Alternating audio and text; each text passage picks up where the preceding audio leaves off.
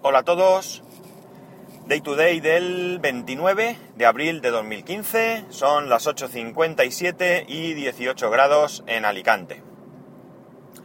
Lo primero, antes de que se me olvide, eh, el viernes, que es festivo nacional, primero de mayo, Día del Trabajador, eh, no habrá, no habrá podcast. Lo digo porque, como otras veces se me ha pasado, pues os lo adelanto ya, si mañana no se me olvida, pues lo volveré a recordar. Y el domingo, Día de la Madre. Así que felicitad a vuestras madres, que seguro que se lo merecen. Bien, hoy, por deferencia al amigo madrillano, no quería hablar de Apple, que, que ayer me decía que lo tenemos saturado con Apple Watch, con MacBook, y la verdad es que tiene razón. En el mundo Apple ahora mismo todo es reloj, reloj, reloj, reloj, reloj, reloj, MacBook, reloj, reloj, reloj. Y poco más. Los que tenemos interés, pues estamos un poco pendientes. De momento, sí que es cierto que no todavía no he recibido novedades interesantes acerca de su funcionamiento y de su uso. Eh, supongo que habrá que dejar un poco más de tiempo. Eh, también parece que esa posible fecha de ocho de mayo, como puesta a la preventa o venta o preorder o lo que sea, en la segunda oleada de países, pues parece ser que no, que podría no ser. Tim Cook, a, Cook habló de, de finales de, de junio, entonces podría ser, como digo, que esa fecha no, no se cumpla, pero bueno, ya veremos. Mm, voy a hablar un poquitín de Apple, solo un poquitín, aunque tampoco es directamente, es indirectamente. Veréis, ayer por fin tuve un ratito y le pude poner al disco, perdón, al Mac Mini, le puse el disco ese ese de y los cuatro gigas de, de memoria que le había quitado al iMac. No tuve mucha dificultad, la verdad es que nada que iFixit no, no resuelva. Y sí que es cierto que, que pensaba que iba a estar por dentro pues llenísimo de polvo. Hay que pensar que ese Mac Mini es de finales del dos mil nueve. Yo lo tengo, creo, que si no recuerdo mal, yo creo que lo tengo desde las navidades del dos mil nueve y, perdón, y desde entonces ha estado funcionando y no nunca se ha abierto.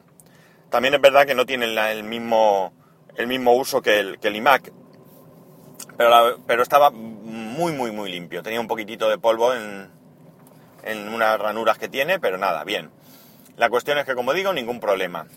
Arranqué, al principio no me mostraba imagen y era un problema con... Tengo un cable para el conversor que viene, que va de, de, de, de, de eh, D V I a H, Mini D V I o D V I, no, D V I no es, sí, a H D M I, no, creo que es Mini D V I a D V I, no me acuerdo, es, es igual, no, no, no recuerdo ahora exactamente cuál es la, la salida del, del Mac Mini, pero viene un convertidor a, a, a, a D V I. Y tengo un cable de D V I a H D M I. ¡Uh, qué lío de siglas! Pues el cable ese lo compré, me costó muy barato, dos euros y medio o algo así. Y la verdad es que, que falla más que una escopeta de feria. Entonces lo, lo conecté con el Mini DisplayPort que compré. Ya empezó a salir y quería instalar el sistema operativo de cero. Me había hecho un disco duro con un arranque de, de la instalación de Yosemite y por algún motivo la instalación fallaba. No hubo manera de esa instalación ponerla. Entonces, eh, pues se me ocurrió que lo más fácil, o por lo menos lo que no iba a fallar, era eh, instalar desde el D V D original que tengo de Snow Leopard, que venía con, con el Mac Mini y con el iMac, tengo dos, dos discos, y a partir de ahí actualizar a Yosemite. Pues bien, los pasos, hay que instalar el, el D V D, eh, la versión era la diez punto seis punto tres, creo recordar. De ahí, para poder actualizar a Yosemite tienes que tener la diez punto seis punto ocho, pero para tener la diez punto seis punto ocho tienes que tener primero la diez punto seis punto siete. Así que nada, me las descargué, busqué, están disponibles para descarga desde, desde la web de... de de Apple, porque por algún motivo no había manera de eh, que al actualizar, cuando reiniciaba, se me quedaba en la pantalla de el, el salvapantallas que viene, este que es como una explosión así, o una en morado y lilas y demás, y, y no salía ningún icono ni nada. Yo apagaba, reiniciaba y se me quedaba en la versión anterior. Algo pasaba. Así que nada, me descargué la actualización, pasé a la diez punto seis punto siete, de ahí a la ocho, y desde ahí ya, ya te aparece la, la Apple Store, la Mac App Store, Mac App Store, casi lo digo, estoy espesito hoy, ¿eh? Y eh, ya actualicé a Yosemite. Y lo siguiente que hice, pues, eh, fue instalar el, el servidor Plex. Es todo lo que he hecho hasta ahora, no me dio tiempo a más. Bueno, solo tengo que decir que el cambio a mejor no es espectacular, es el siguiente nivel. No tiene nada que ver. Absolutamente nada, nada, nada que ver. Yo voy a insistir en recomendar a todos, me da igual qué ordenador tengáis, me da igual qué sistema operativo uséis, poneros un disco ese ese de. De verdad, es que no tiene nada que ver, es la noche y el día. El arranque es súper rápido. Mira, una cosa, ¿ves? Se me olvidó hacer, que eso sí que lo hice con el iMac, era cronometrar cuánto tardaba en arrancar, para luego con el disco ese ese de volver a cronometrar cuánto tardaba eh, en arrancar. Pues bien, ya digo, el cambio es espectacular, así que súper satisfecho. Tengo un ordenador nuevo, voy a seguir utilizándolo para... para como media center, eh, lo pondré como servidor de descargas y probablemente ahora que va rápido y que tiene algo más de memoria, pues lo utilice para alguna cosita más. Me está picando el tema de probar el Mac O S X Server. Creo que ahí son diecisiete, o antes por lo menos eran diecisiete euros, así que había que pagar. La verdad es que no sé ahora cómo está.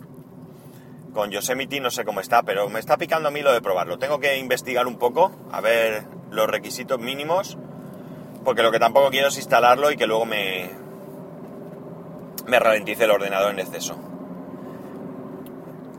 Y ya está, sobre esto nada más. El otro tema que quiero hablar, que es el que en principio iba a hablar y era para no hablar de tecnología y de Apple, era sobre la atención al cliente. Esto es un tema que ya he hablado anteriormente, especialmente me he referido a Amazon. Eh, tanto el pedido anterior como este del disco duro me han llegado como siempre de diez. Eh, he probado el servicio de recogida en un punto en un punto de recogida, eh, me ha funcionado bien, no he tenido problemas. De hecho, ayer, no, antes de ayer, cuando fui a recogerlo, que os comenté, yo vi eh, dio la casualidad que miré en la página de seguimiento de U P S unos ocho minutos después de haberlo entregado, y ya parecía que estaba. Y cuando llegué a recogerlo, incluso el chico se sorprendió porque me dijo: ¿cómo tienes el mensaje si yo todavía no lo he leído? Entonces le comenté que no, que él no lo había leído porque te llega un mensaje de Amazon, sí, pero que U P S sí que lo había leído y que por tanto yo había mirado ahí.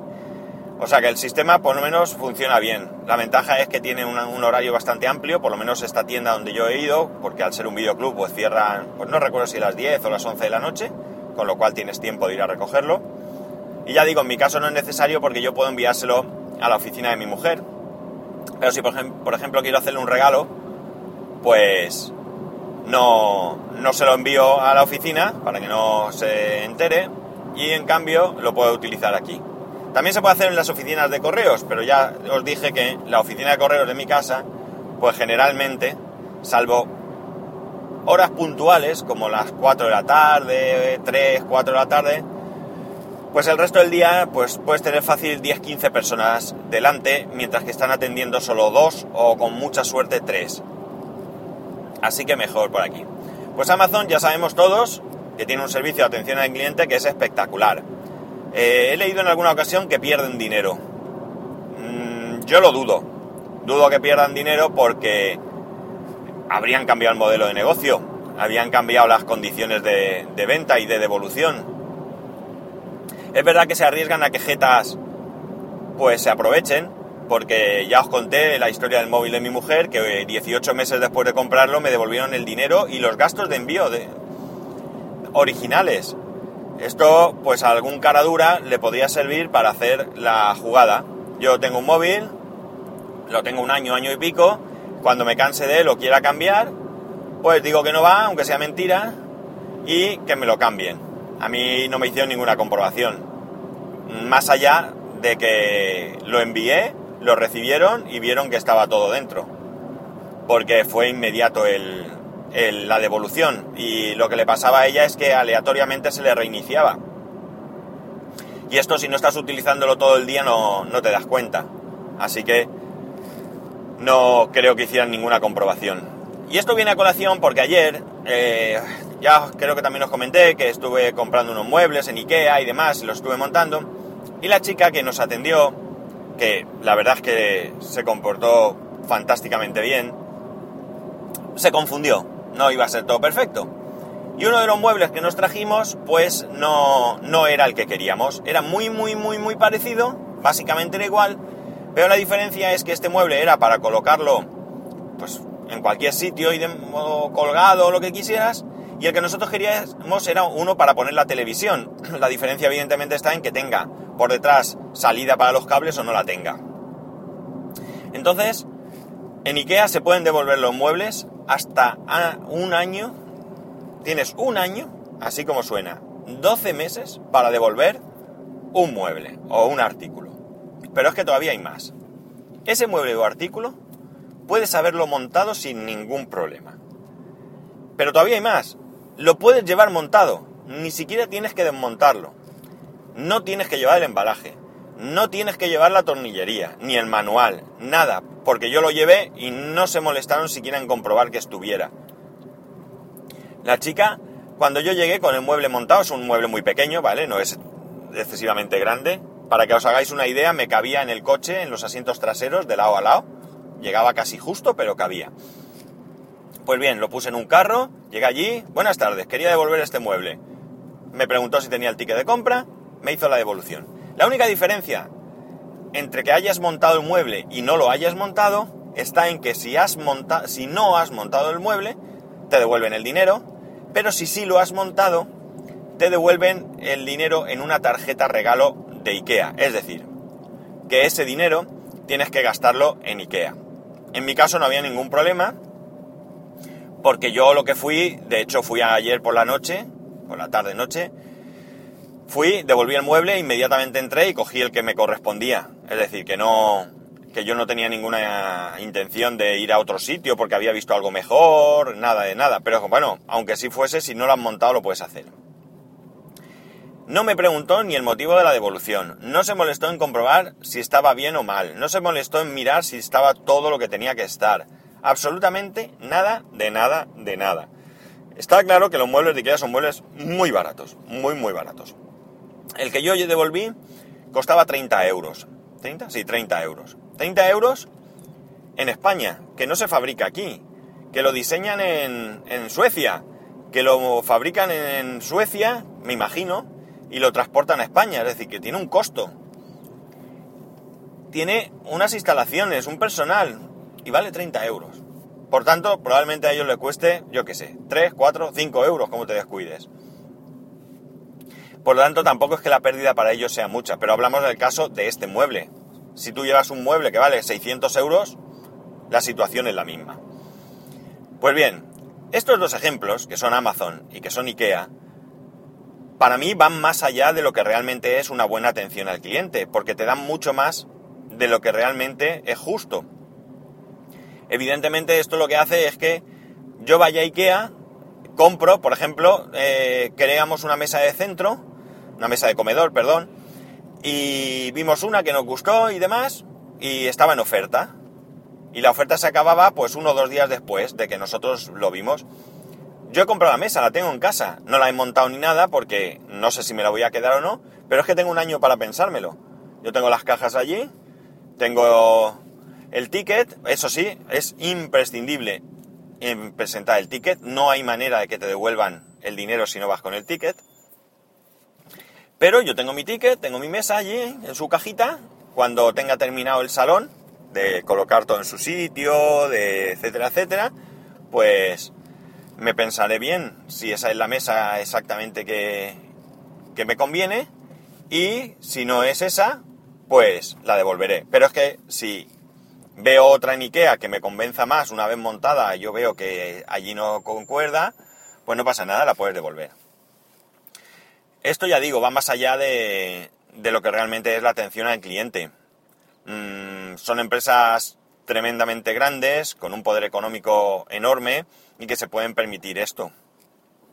Las pequeñas empresas, los autónomos, las tiendas de barrio, pues evidentemente todo esto no se lo pueden permitir. Yo tuve mi negocio, tuve mi tienda de informática y había cosas que yo sí que podía admitir la devolución. Pues qué sé yo, mmm, pues un D V D, un lector de D V D, pues si venía alguien lo compraba y al día siguiente se había arrepentido por lo que sea o quería otra cosa mejor o, o lo que fuera, pues con eso no tenía mucho problema.